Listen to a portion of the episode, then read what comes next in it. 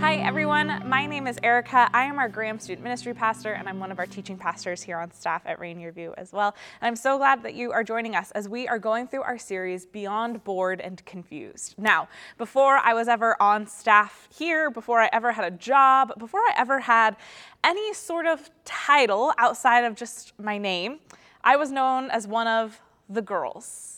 Why? Well, because I have three younger sisters, and my parents would sign cards, love Andy, Teresa, and the girls.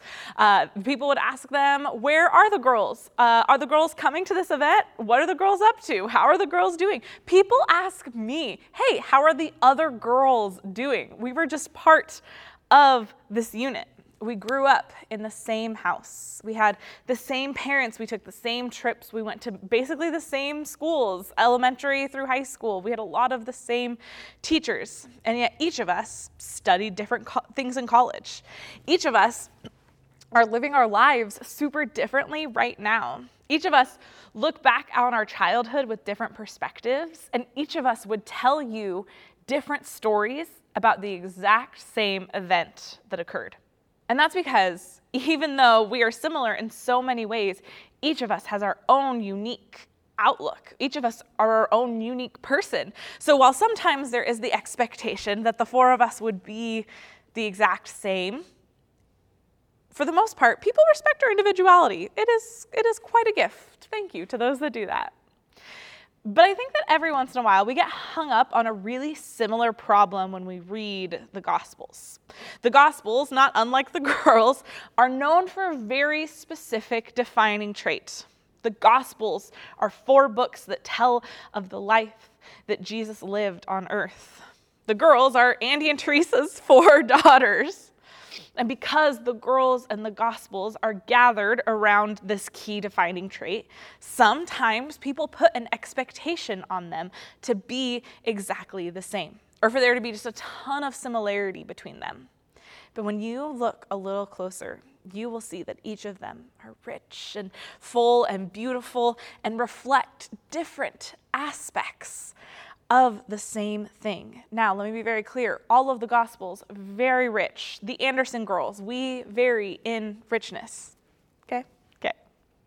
Uh, as we are going through this series, Beyond Bored and Confused, we want each person here at RVCC to discover more about the Bible and how we can move from beyond being bored and confused because we now know how to use some tools and use some different information and, and that can either help us work through our confusion or help us learn to be a little bit okay with some confusion because let's be honest, we don't always get super clear answers either when it comes to studying the Bible. But as we utilize these tools, we can see how beautiful the Bible is, and these tools can help it come alive for us in new ways.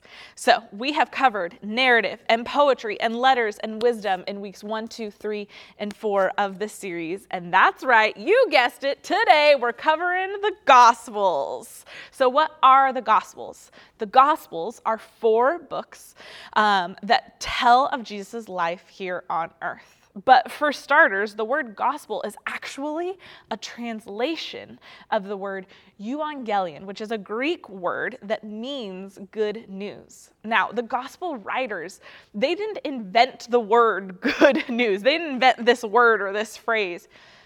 It was actually something that the Roman emperors would use when they were getting ready to make a proclamation about what was happening in their kingdom. They would say, hey, here's some good news about what's happening here in Rome. And so the gospel writers took this, this already culturally understood word, phrase, experience, and used it as a jumping off point to say, guess what? We have even better news than a human kingdom. We have a good news about the kingdom of God. We have good news about Jesus. And so the four Gospels, Matthew, Mark, Luke, and John, were each written by or attributed to Matthew, Mark, Luke, and John. And they were so excited about all that they had heard about uh, how Jesus came to earth and how he lived and what he did. And they were like, we have to tell everybody. But each of them felt compelled to write to a specific audience or to highlight specific things about Jesus. So here's what we are going to do in the rest of our time together we are going to cover some super basic information about each of the four Gospels. And then we are going to read about a moment that appears in all four Gospels. We're going to read from each of these four books about this same thing that occurred. And then we're going to talk about why this perspective that each author brings matters. Now, here's what you need to know, okay? Normally, preaching is like this storytelling experience for me. Today, I'm relying really heavily on my notes because it today feels a little bit more instructional. So just like bear with me okay? All right let's let's jump into this together. Okay so let's start with matthew because matthew is the first one that will show up in your bibles now, when you read through the book of Matthew, you actually won't find any claims as to who the author is. The author of Matthew is anonymous.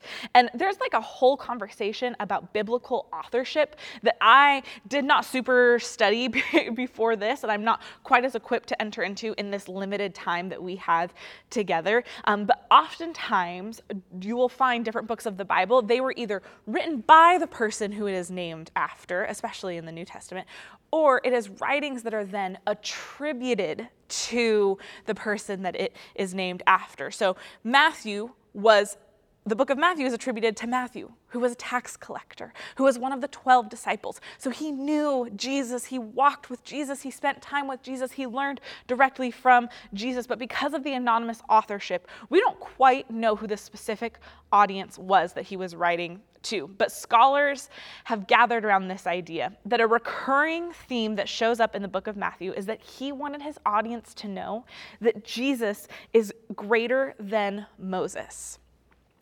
because to a Jewish audience, Moses was like their hero. He was the one that they were aspiring to be like. And Moses was like, No, I am longing for the Savior. And guess what? Hey, audience, the Savior that Moses was longing for has arrived. All of us have heroes, all of us have people that we look up to. And Jesus is greater than all of them. So it's a really natural place for, for Matthew to put his focus.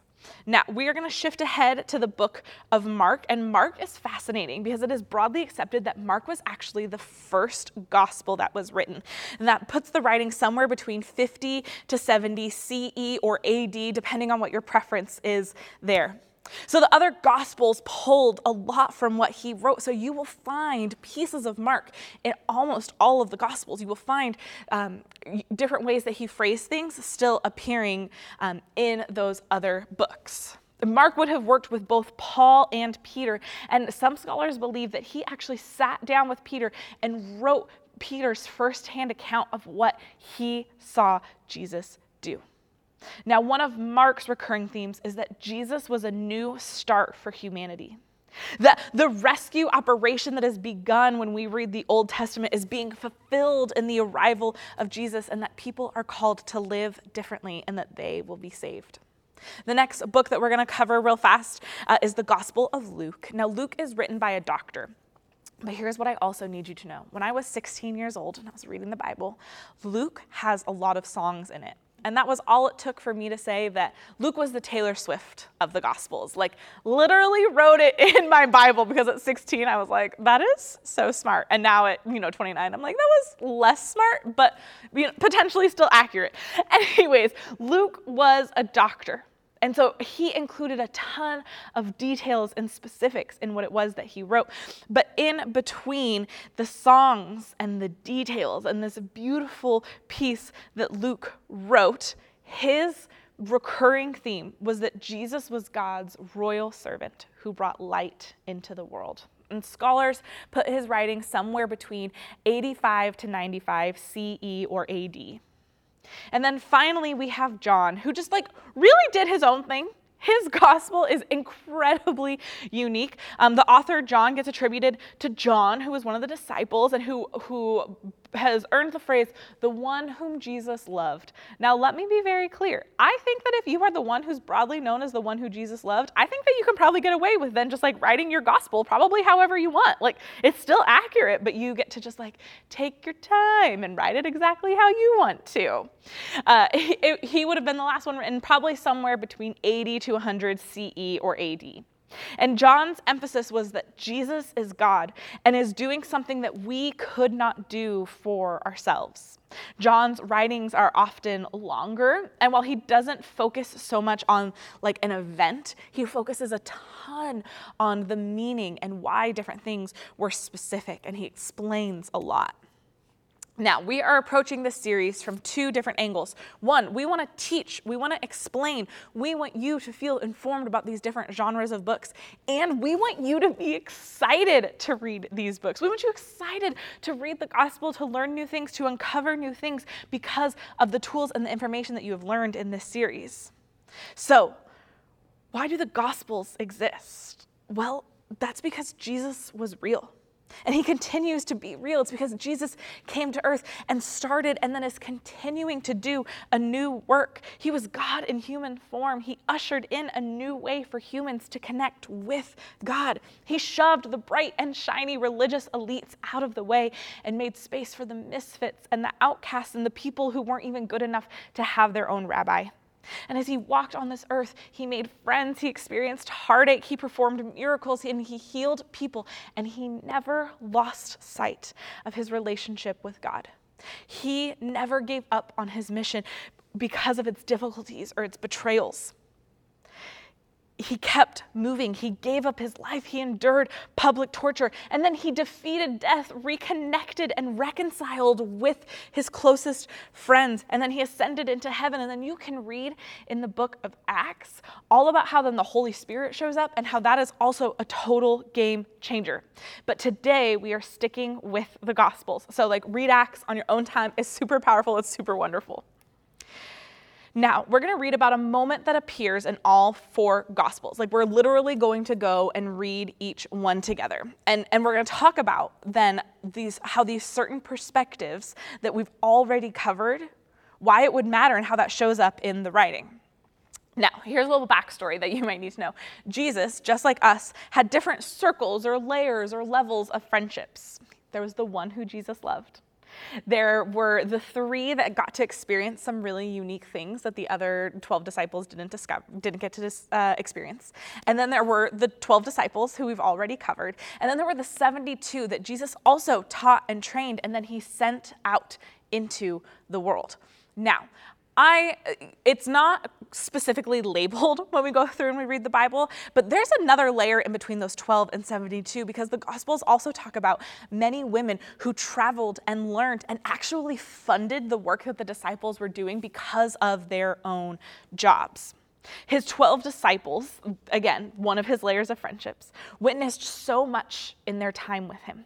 And they got to be part of so many incredible things. And they spent time with Jesus. And, and when you travel with someone, I just think you learn things about them that you wouldn't know normally. And they knew Jesus so well. But there was one who never fully understood what Jesus was here to do. There was one who never fully got his vision, and that is Judas. Judas was one of his 12 disciples, and Judas was also the one who ultimately betrayed him. And so they are sitting around at the Last Supper together, and Judas leaves so he can go meet up with his conspirators and be like, okay, we've got, we've got the plan in place, let's go. And something that's super interesting is that all four Gospels cover what happens when Judas leaves the Last Supper. It, it covers what Jesus said to his remaining 11 disciples. And so that's what we are going to read about together today. And I picked this for two reasons. One, we all want to be cool, good, chill, people who honor and love Jesus. But we also all love some drama. And this is like biblical drama that we are going to get to read and cover together. Look, I, right? this is just where we are. Also, these are some of the last things that Jesus says before he goes to the cross. These contain power and importance, and I think really beautiful things for us to walk away with. So let's jump in together. Now, we are not going to read this in the Matthew, Mark, Luke, John order because one of the things that I want you to feel comfortable with is being able to read these gospels out of order. Because they all can stand alone and they also create something really beautiful together. So that's what we're to do. Now, if you are um, new to Rainier View, what I want you to know is that we normally spend a lot of time camped out in one passage. So today is a pretty unique uh, thing that we're doing where we are going to jump to four different passages together. And I'm going to work really hard to pause and give some space for you to like flip there or type there, swipe there, whatever it needs to be for you. I do have the advantage of like, it's printed out in front of me. I get to just read it from here. But I'm going to do my best. I'm, I'm, I'm cheering for you as we go through this together. Uh, so let's start with John chapter 13, verses 31 to 38. Now, here's something that is so tricky about uh, reading in the New Testament, reading the Gospels. There's the book of John, but there's also First John, Second John, and Third John. Um, and more often than not, I have to be really, really clear when I'm talking with people, especially my students, of like, hey, go to just John. Don't let there be a one or a two or a three before the word John. Go to just John. Because more often than not, I've been like, hey, go to John chapter 10. And, and then someone will raise their hand and be like, um, that doesn't exist. And I'm like, what do you mean it, doesn't exist? And they'll be like, it's not here. And I'm like, well, that's because you are in Second John. So we're going to just John today. Just John chapter 13, verses 31 to 38. And this is what it reads. When he was gone, Jesus said, Now the Son of Man is glorified, and God is glorified in him. If God is glorified in him, God will glorify the Son in himself and will glorify him at once. My children, I will be with you only a little longer. You will look for me, and just as I told the Jews, so I tell you, where I am going, you cannot come. A new command I give you love one another. As I have loved you, so you must love one another. And by this, everyone will know that you are my disciples if you love one another. Simon Peter asked him, Lord, where are you going? Jesus replied, Where I am going, you cannot follow now, but you will follow later. Peter asked, Lord, why can't I follow you? I will lay down my life for you. Then Jesus answered, Will you really lay down your life for me? Very truly, I tell you, before the rooster crows, you will disown me three times. And instead of breaking it down right away, let's go to the next passage. We're going to go to Mark chapter 14, verses 27 to 31. Now, when I was in Bible college, I took a class on the Gospel of Mark. So now this gospel like sits in such a little sweet spot in, in my soul because my professor did such a powerful job of teaching this class. And it was one of the last classes that I took. And someday I will tell you about like the last class of instruction. Um, but we don't have time for that today. We've got a lot of things that we have to cover.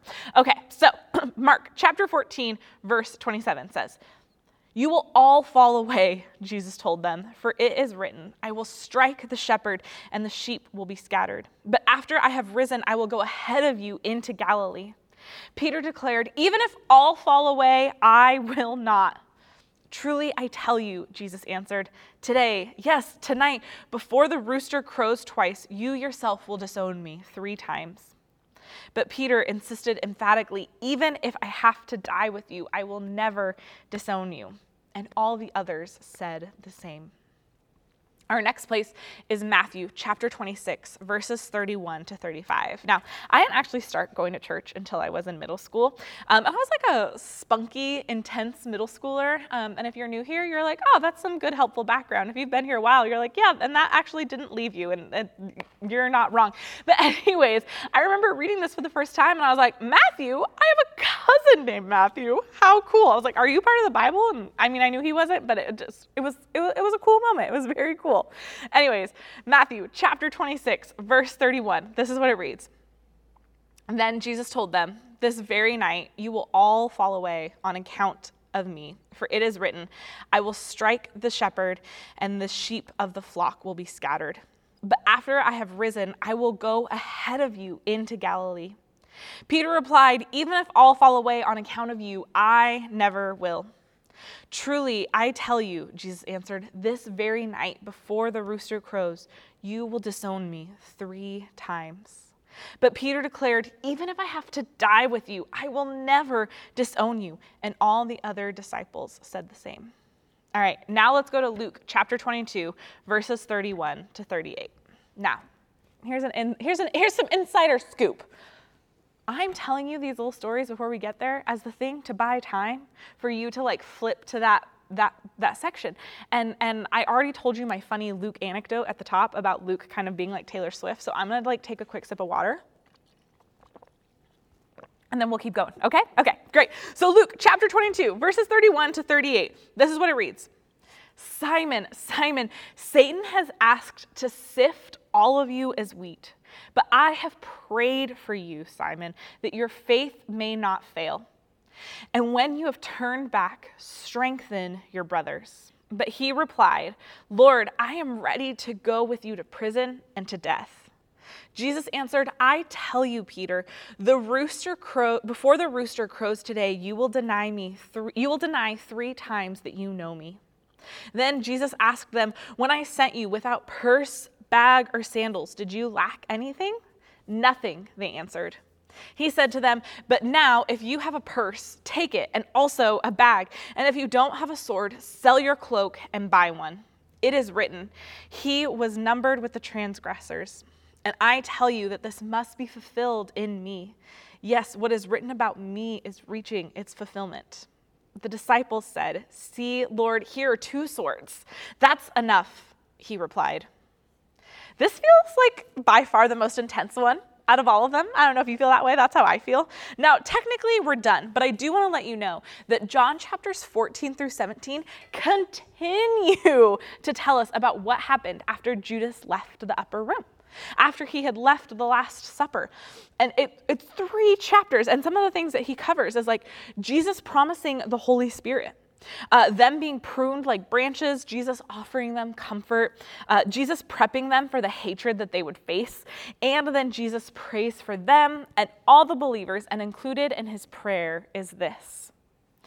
This is in John chapter 17. My prayer is not for them alone I also pray for all those who will believe in me through their message, that all of them may be one, Father, just as you are in me and I am in you. May they also be in us so that the world may believe that you have sent me. I have given them the glory that you gave me, that they may be one as we are one. I and them and you and me, so that they may be brought to complete unity.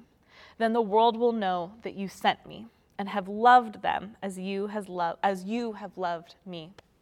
This is a prayer that our staff has prayed multiple times. This is a prayer that our whole church has prayed as we are trying to be unified around the things that God has called Rainier View to step into. It's beautiful and it's wonderful, and I love that we get to pray specifically the words of Jesus.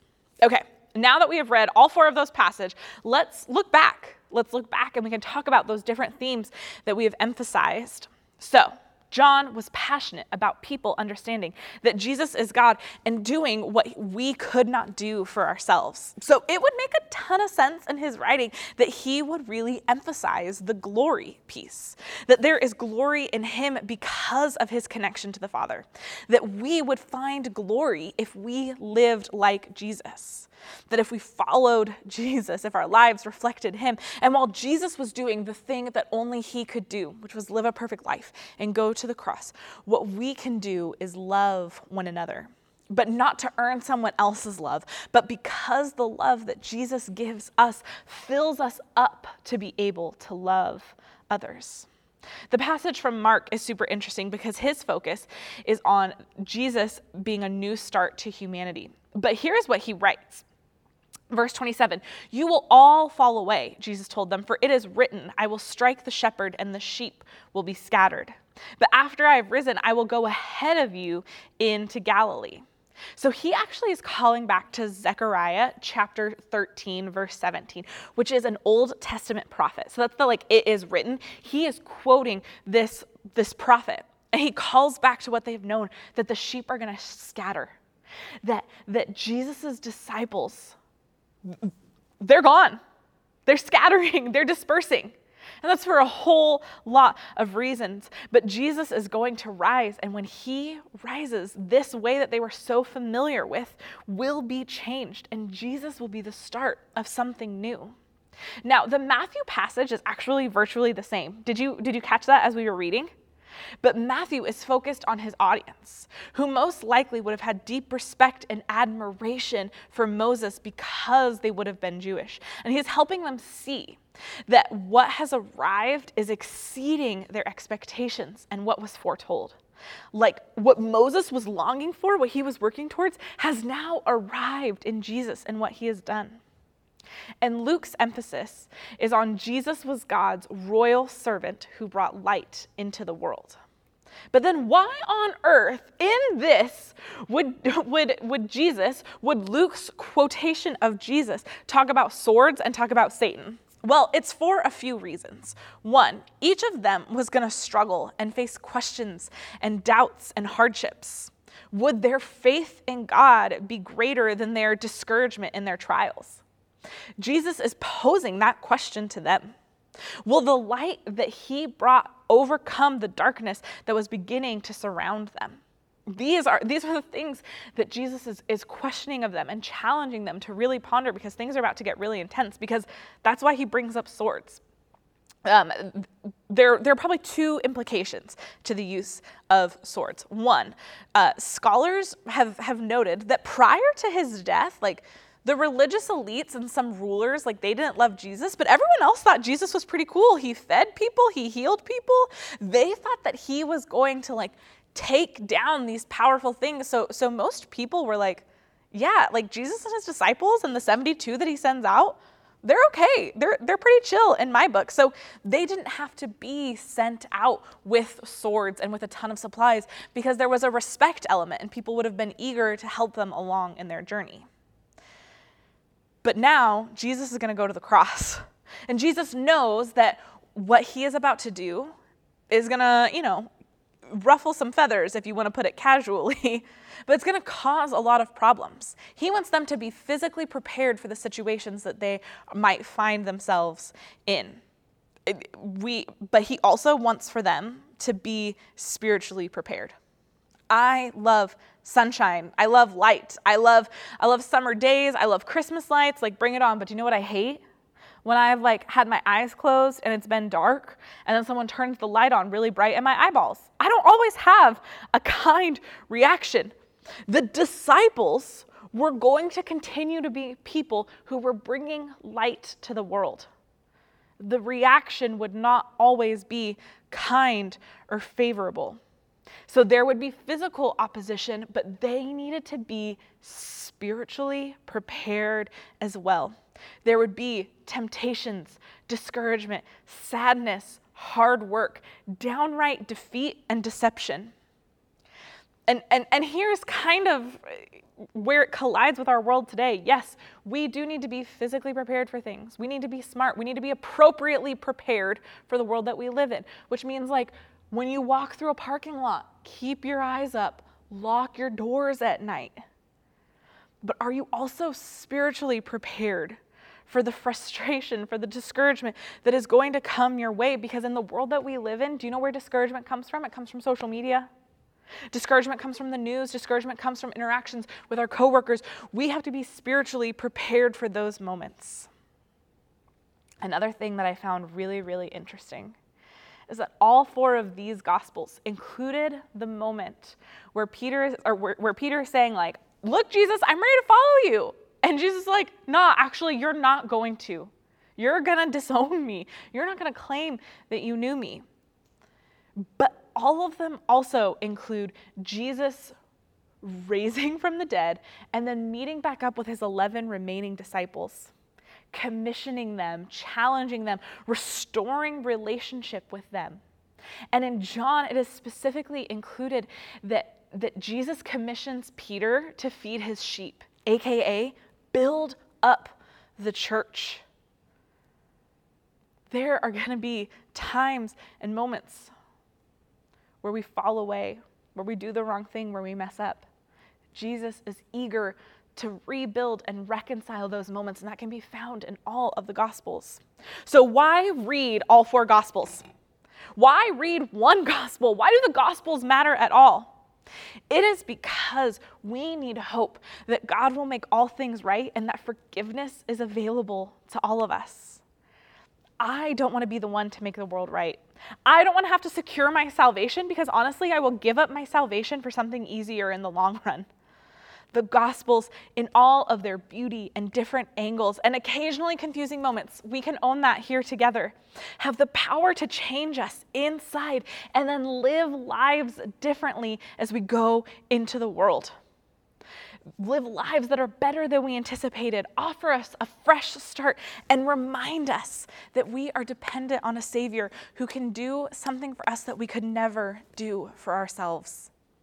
If you are wanting more resources, there is a podcast that I'm listening to this year called Let's Read the Gospels, and there will be links or QR codes to that um, that you can use to follow that. It goes through and it reads all four Gospels every month, and I just get to listen to it. You can also go on YouVersion and you can find this 30 day Gospel reading plan, or there is a 90 day Gospel reading plan if that feels like it is just a little too scrunched in on time for you the Gospels have encouraged me.